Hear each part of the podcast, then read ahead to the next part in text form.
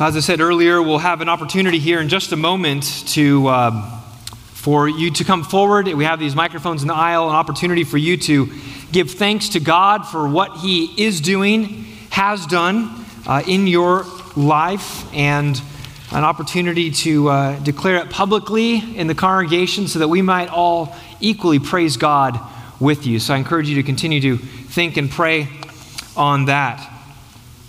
As we consider thinking about thankfulness and gratitude this morning, I want to ask you a question. If you were to receive a grade for what your gratitude looks like in your life, what grade do you think you'd receive? In other words, if God were the teacher and He were assigning us a grade A through F based upon how we offer gratitude and give thanks, what grade do you think He'd give you? My guess is that few of us would believe that we'd be assigned an A plus, that we uh, know that we all fall short of the gratitude that we should give, and we recognize that there's still work to be done in our hearts in terms of needing to grow in gratitude. I find it interesting that the command to give thanks is repeated throughout Scripture. You know, some commands you can really only find in one or two places. The command to give thanks is repeated all over the place. And it, and it kind of prompts us to ask the question, why? Why does God need to repeat this kind of command? Why, why do we need this reminder over and over again to give thanks? Why is it that through thousands of years represented by the biblical narrative, this is one of the commands that needs to be given over and over again?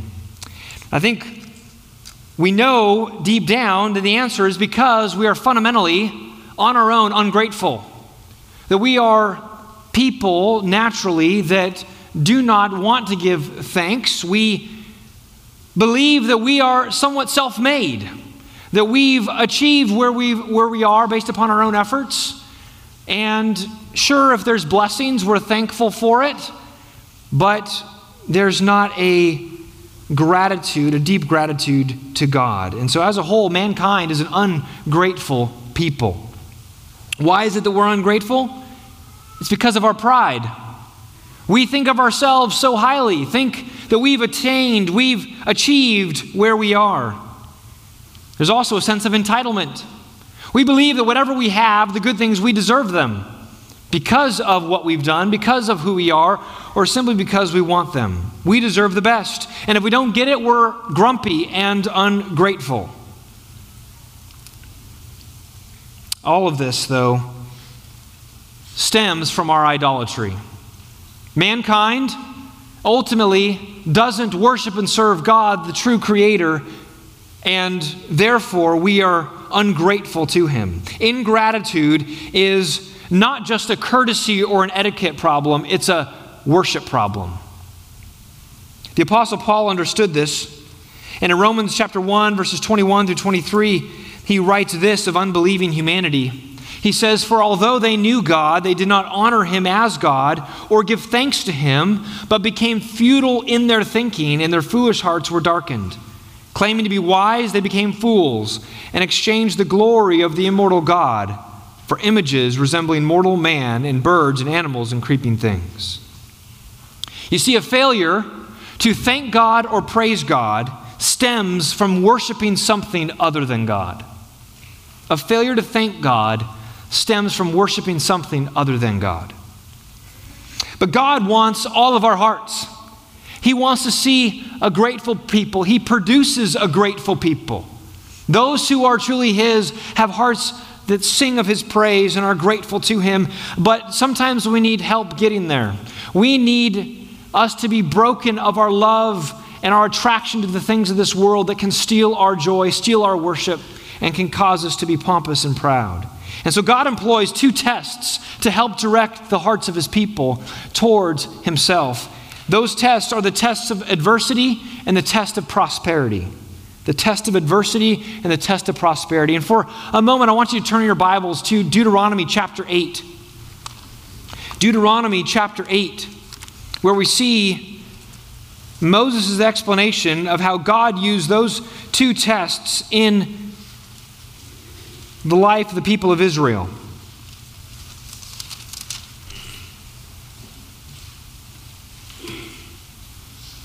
The book of Deuteronomy was written by Moses. After the forty years in the wilderness, they're trying to make it to the promised land, the land of Canaan. And here they are on the plains of Moab, um, on the other side of the Jordan River, the east side. They're waiting to cross over to go and conquer the land. Moses sits down to give his final word to the people. These people that he has led for decades now, he is handing the, the baton of leadership over to Joshua, who will then lead them into the land to conquer. But because of Moses' own sin, he's not able to lead them in, and he will die on the eastern side of the Jordan. But this book of Deuteronomy is so rich as a pastoral farewell to the people of Israel. In chapter eight here, Moses is preparing the people to enter that land, and he talks about these two tests, the test of adversity and the test of prosperity. And so we're going to look at these two tests briefly in this chapter so that we can examine our own lives to see how we are faring depending on the test that God may have us in at the moment. So first, let's read uh, Moses' review of God's purpose in Israel's adversity in verses one through five. Let's read verses one through five. Follow along as I read. The whole commandment that I command you today, you shall be careful to do, that you may live and multiply and go in and possess the land that the Lord swore to give your fathers. And you shall remember the whole way that the Lord your God has led you these forty years in the wilderness, that he might humble you, testing you to know what was in your heart, whether you would keep his commandments or not. And he humbled you and let you hunger, and fed you with manna, which you did not know, nor did your fathers know, that he might make you know that man does not live by bread alone, but man lives by every word that comes from the mouth of the Lord. Your clothing did not wear out on you, and your foot did not these forty years. Know then in your heart that as a man disciplines his son, the Lord your God disciplines you. I want you to notice the terms that are used by God, by Moses here, of what God's, God was doing and the reason why God was doing it in the people of Israel. Notice in verses two and three, the word humble is mentioned. He says, I led you, you know, led these forty years that he might humble you. In verse three, and he humbled you and let you hunger. God was bringing about a humbling to the people of Israel through this test of going through the wilderness.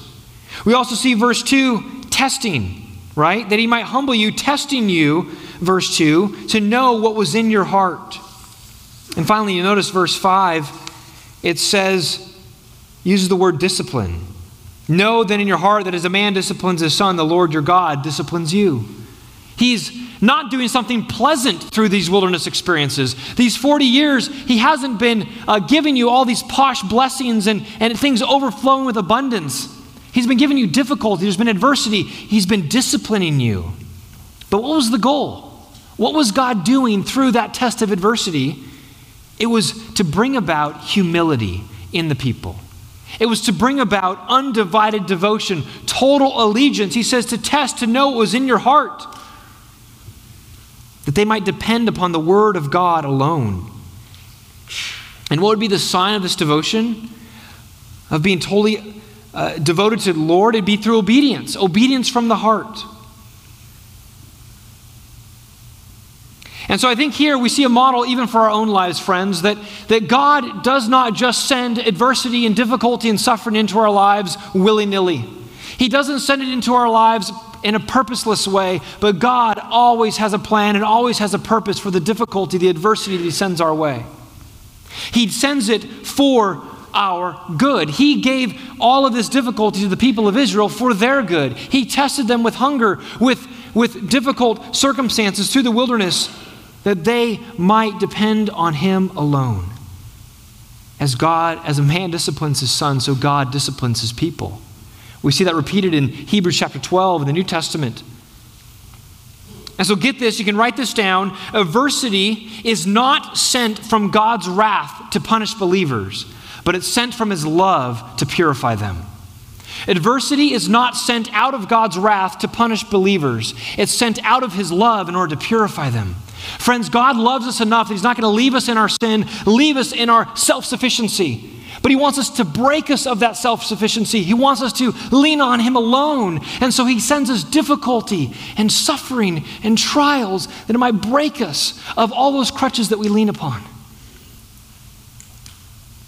And that's why James can say in James chapter one, "Count it all joy, my brothers, when you meet trials of various kinds, for you know that the testing of your faith produces steadfastness. And let steadfastness have its full effect, that you may be perfect and complete, lacking in nothing." We are to count it all joy, no matter what comes our way. And so I ask you this morning, are you walking through a time of adversity? Are you walking through a time of difficulty right now? Is God asking you to thank him and to praise his name even in the midst of those hard and difficult circumstances? Are you finding all those things that you depended upon falling away and where you're left with him alone? Don't spurn the discipline of the Lord. Use this as an opportunity to turn your hearts to him and let your gratitude swell up for his goodness and his love towards you, even in the midst of these difficult times. And then you can see, when you pull back and you see what he's doing in the midst of his providence and his goodness and his love towards you, you can count it all joy, because he's producing something in you that you could never produce on your own. We are challenged to give thanks when we're experiencing loss, experiencing difficulty. And it's in that very moment that we can say that the Lord is good and his steadfast love endures forever. And it requires a perspective change. Rather than grumbling and thinking about all the difficult and bad things, we need to think about what God is doing and the reasons we can be grateful. I'm reminded of the story of Matthew Henry. You'll maybe know of him as the Puritan commentator that wrote a whole commentary on the Bible, Matthew Henry's commentary. But one night he was robbed, and the next day he wrote in his journal this. He said, "Let me be thankful." For how many of us would that be our first words when we find out we've been robbed? "Let me be thankful, first, because I was never robbed before. Second, because although they took my all, it was not much. And third," I guess if I'm counting here, uh, um, "because it was I who robbed, it was I who was robbed and not I who robbed." A means of thinking about the loss at the right circumstance, the right perspective. And so we need to think about our adversity with a Godward angle. What is God doing here? What does he want to do in my heart and my life? And we need to bring our difficulty, our suffering, our anguish to the Lord in crying out to him as he was pressing the people of Israel to do the same. So we see first in this text that it reminds us of the test of adversity and what God is doing through that. And we can be thankful to the Lord in the midst of that test. But there's a second test that Moses uh, tells of the, to the people of Israel, and that's the test of prosperity. The test of prosperity. And that goes from verse six to the end of the chapter. And really, it's here in this second test, the test of prosperity, where Moses sees the greater threat to their spiritual well-being. We can tend to think that difficulty and suffering is what is going to bring the greatest blow to our faith, but Moses here seems to believe that it's the prosperity, the overabundance, that is going to be the greatest threat to the people of Israel, and there's something we can learn from that. And so let's look first in verses six through ten, just this description of the prosperity. What kind of prosperity is God going to provide Israel? Look in verses six through ten. It says, "So you shall keep the commandments of the Lord your God by walking in his ways and by fearing him. For the Lord your God is bringing you into a good land, a land of brooks of water, of fountains and springs, flowing out in the valleys and hills, a land of wheat and barley, of vines and fig trees and pomegranates, a land of olive trees and honey, a land in which you will eat bread without scarcity, in which you will lack nothing, a land whose stones are iron, and out of whose hills you can dig copper. And you shall eat and be full, and you shall bless the Lord your God for the good land he has given you." This land is going to be a land of, of paradise, of prosperity. Everything they didn't have in the desert, in the wilderness, they're going to now get in this promised land. And yet, what is that? What are they to do when they experience all of that? What does verse ten say? "You shall eat and be full, and you shall bless the Lord your God for the good land he's given to you. The fullness in your stomach, the fullness that you experience physically with all of this prosperity and blessings should rise up in blessing and honor and praise to the one who gave it to you. That makes sense, right? And yet, as broken, sinful human beings, we will be tempted when we receive the gifts to forget the giver. We love the gifts, we receive the gifts, and we focus then all on the gifts and forget the giver. You can see this often at uh, birthday parties or Christmas time with children that uh, receive a gift, and they're all of a sudden all engrossed in the gift, and it's all of all their joy and all their focus is focused on this. And as parents, we gently remind them, please go thank Grandma and Grandpa for that gift. Oh, yeah, yeah, yeah. Okay, we'll go over and thank them. And, uh, but it's easy for us to focus on the gift and to forget the giver. And that's exactly where Moses warns them next. Look in verse eleven. Verse eleven through twenty is this warning now in the midst of the prosperity. He just described the prosperity, told them what they're to do, but now he gives them the warning in the midst of that. And the first part of that warning, we see in this warning in two parts. The first part is don't forget the Lord in your prosperity. Don't forget the Lord in your prosperity. Look in verses eleven through sixteen. Moses says, take care lest you forget the Lord your God by not keeping his commandments and his rules and his statutes, which I command you today.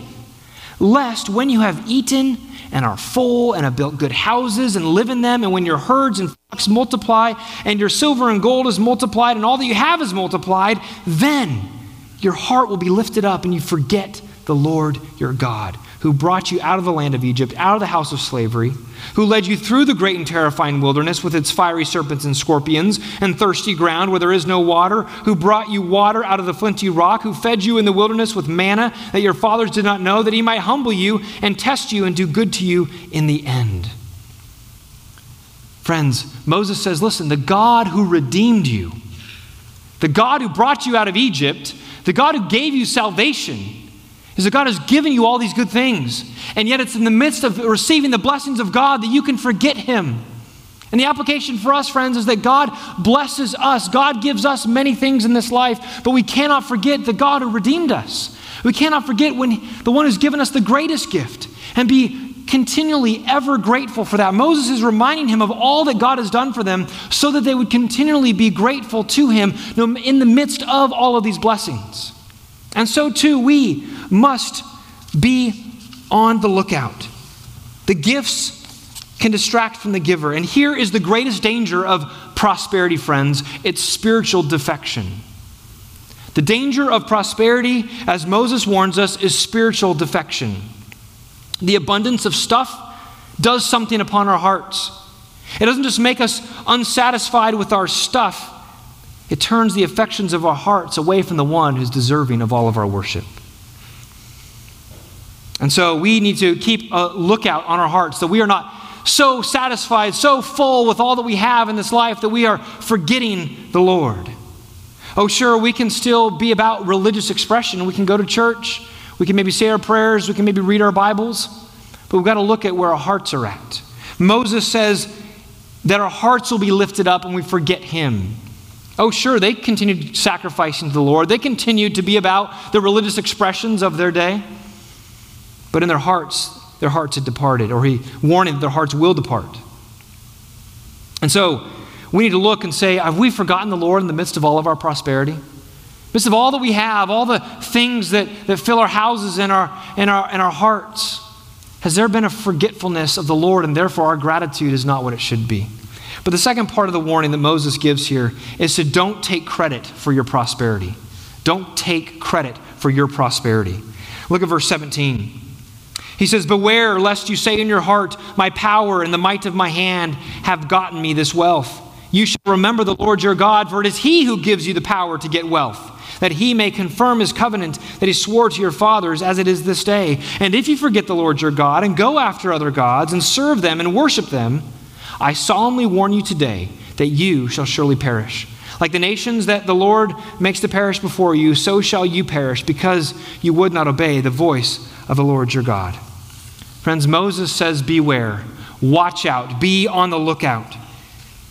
We may not even slow down to realize this, but that we begin to take credit for why we have what we have. Israel was tempted to do the same thing.